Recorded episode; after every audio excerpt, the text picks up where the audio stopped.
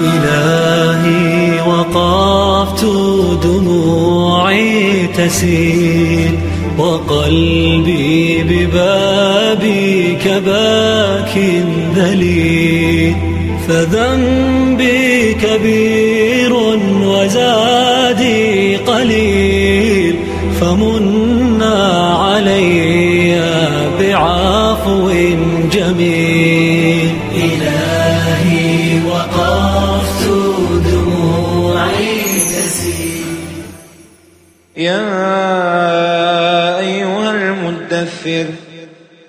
قال الإمام القرطبي ملاطفة في الخطاب من الكريم إلى الحبيب إذ ناداه بحاله وعبر عنه بصفته ولم يقل يا محمد ويا فلان ليستشعر اللين والملاطفة من ربه.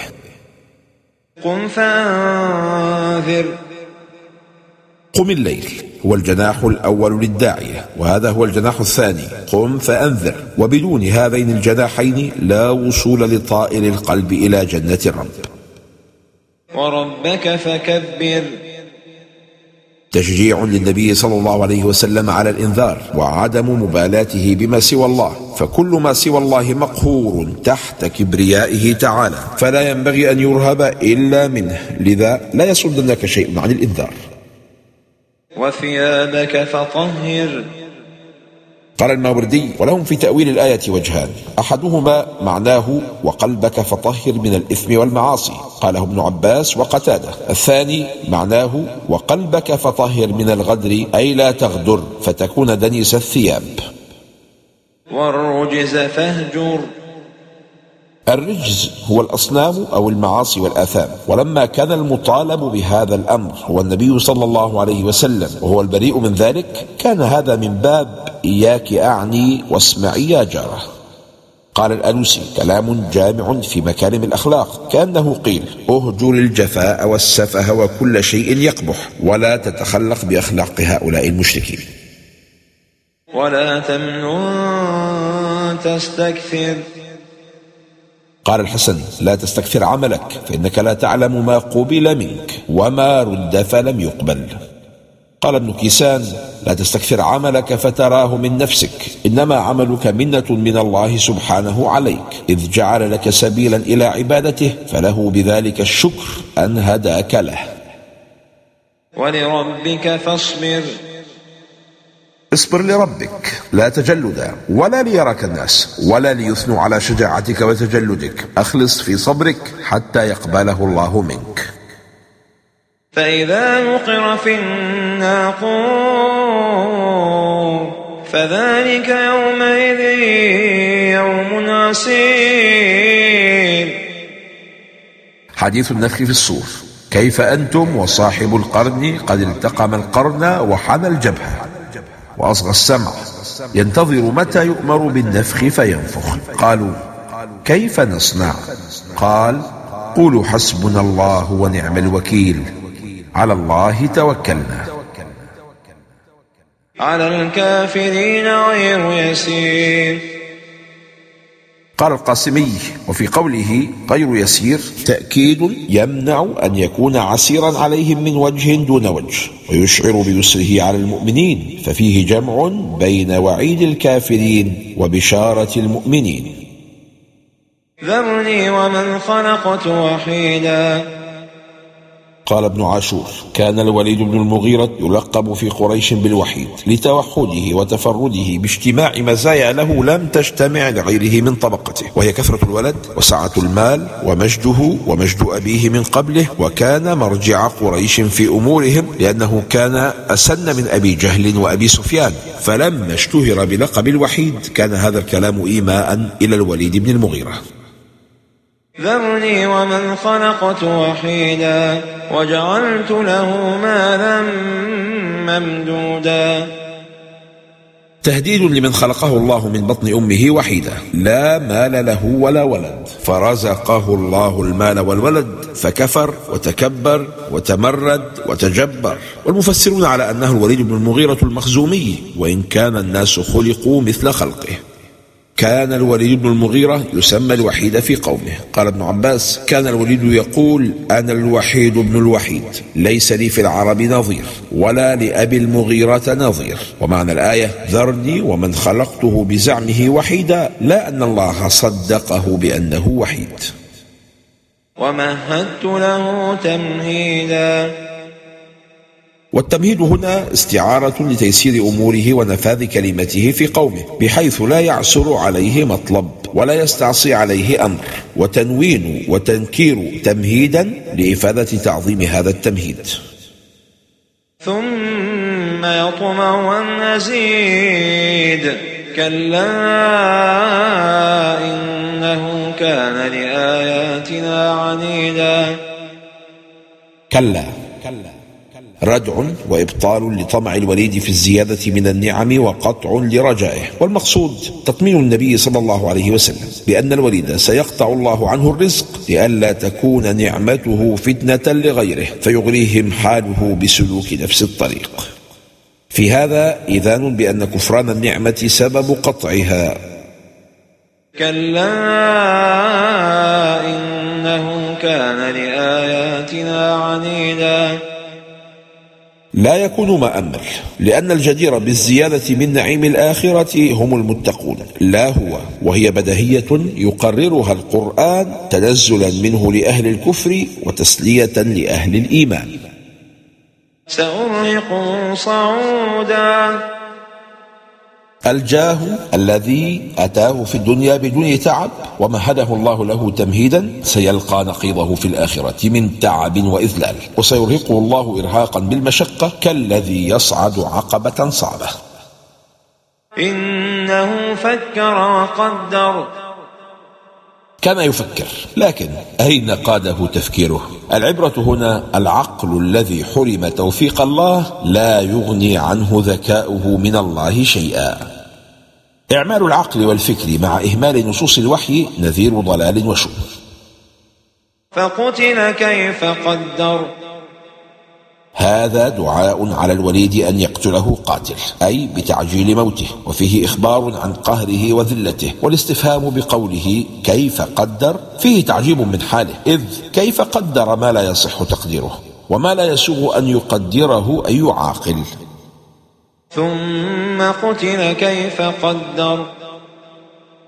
ما فائدة التكرار؟ كأنه دعا عليه أولا ورجى أن يقلع عن ضلاله فلما لم يفعل دعا عليه ثانيا. ثم نظر ثم عبس وبسر. كل شيء مكتوب عليك حتى النظرة وتقطيبة الجبين. ثم أدبر واستكبر. فقال إن هذا إلا سحر يؤثر. إن هذا إلا قول البشر. سبب النزول دخل الوليد بن المغيرة على أبي بكر بن أبي قحافة فسأله عن القرآن. فلما أخبره خرج على قريش فقال يا عجبا لما يقول ابن أبي كبشة؟ فوالله ما هو بشعر ولا بسحر ولا بهذي من الجنون وإن قوله لمن كلام الله. فلما سمع بذلك النفر من قريش ائتمروا وقالوا والله لئن صبأ الوليد لتصبو قريش. فلما سمع بذلك أبو جهل بن هشام قال أنا والله أكفيكم شأنه. فانطلق حتى دخل عليه بيته. فقال للوليد ألم تر إلى قومك كيف جمعوا لك الصدقة؟ فقال ألست أكثرهم مالا وولدا؟ فقال له أبو جهل يتحدثون أنك إنما تدخل على ابن أبي قحافة لتصيب من طعامه. فقال الوليد أقد تحدث به في عشيرتي؟ فلا والله لا أقرب ابن أبي قحافة ولا عمر ولا ابن أبي كبشة وما قوله إلا سحر يؤثر. فأنزل الله على رسوله صلى الله عليه وسلم ذرني ومن خلقت وحيدا إلى قوله لا تبقي ولا تذر. سأصليه سقر وما أدراك ما سقر. سأغمره فيها من جميع جهاته وستحاصره حتى لا مفر له منها. وإنما سميت سقر من سقرته الشمس إذا أذابته وأحرقت جلد وجهه. كان بوسع الوليد بن المغيرة أن يكذب القرآن فيسلم ولو كاذبا لينجو من سقر لكن الإعجاز أن القرآن حكم بكفره وبموته على الكفر. لا تبقي ولا تذر. تأكل لحومهم وعروقهم وأعصابهم وجلودهم ثم تبدل غير ذلك فيظلون في هذا العذاب وهم في ذلك لا يحيون ولا يموتون. لواحة للبشر.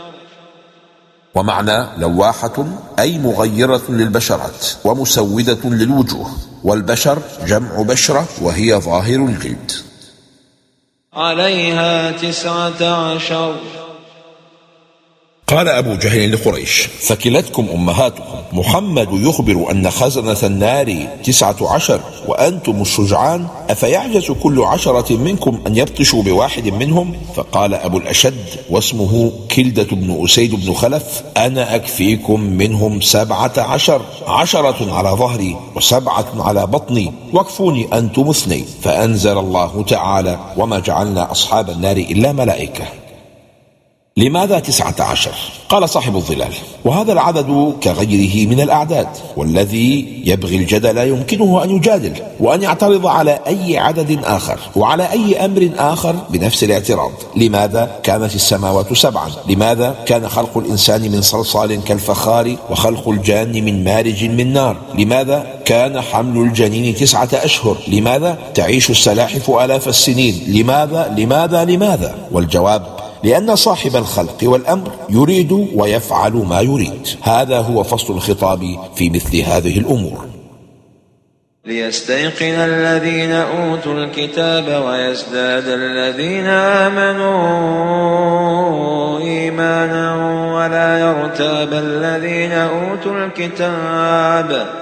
ولا يرتاب الذين أوتوا الكتاب والمؤمنون وليقول الذين في قلوبهم مرض والكافرون ماذا ماذا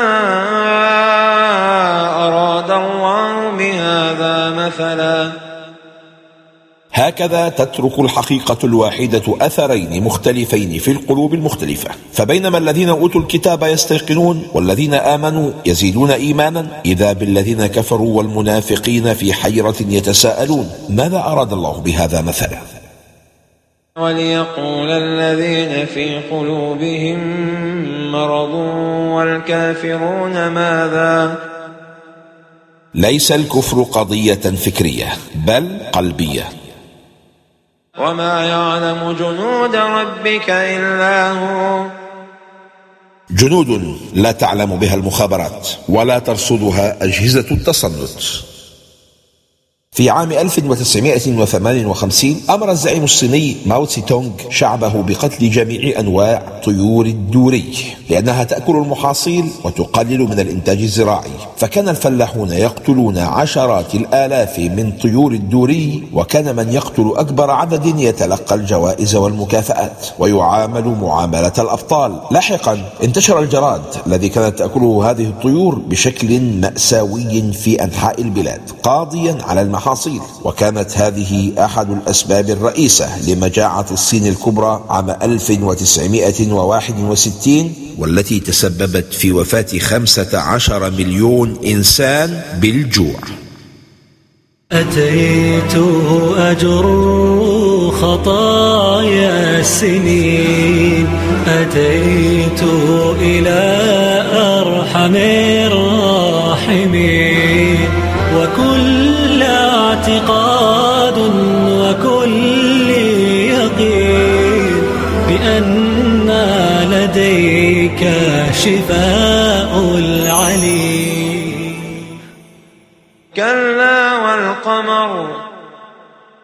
رغم جمال القمر إلا أنه لا يصلح للحياة وتبلغ درجة حرارة جانب القمر المواجه للشمس 120 درجة مئوية أي أعلى من درجة غليان الماء. ودرجة حرارة الجانب المظلم أقل من درجة تجمد الماء بمقدار يبلغ 150 درجة. والليل إذ أدبر والصبح إذا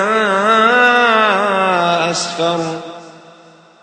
لا بقاء للألم ولا دوام للمحن إنما هي ظلمة فضياء فإذا اشتدت ظلمة همومك فتيقن أن صبحا قادما في الأفق سيبددها. إنها لإحدى الكبر نذيرا للبشر. النار علامة رحمة. قال سفيان بن عيينة خلقت النار رحمة. يخوف الله بها عباده لينتهوا. لمن شاء منكم أن يتقدم أو يتأخر. وكلمة شاء في الآية معناها أن تقدمك أو تأخرك إنما هو قرارك الشخصي.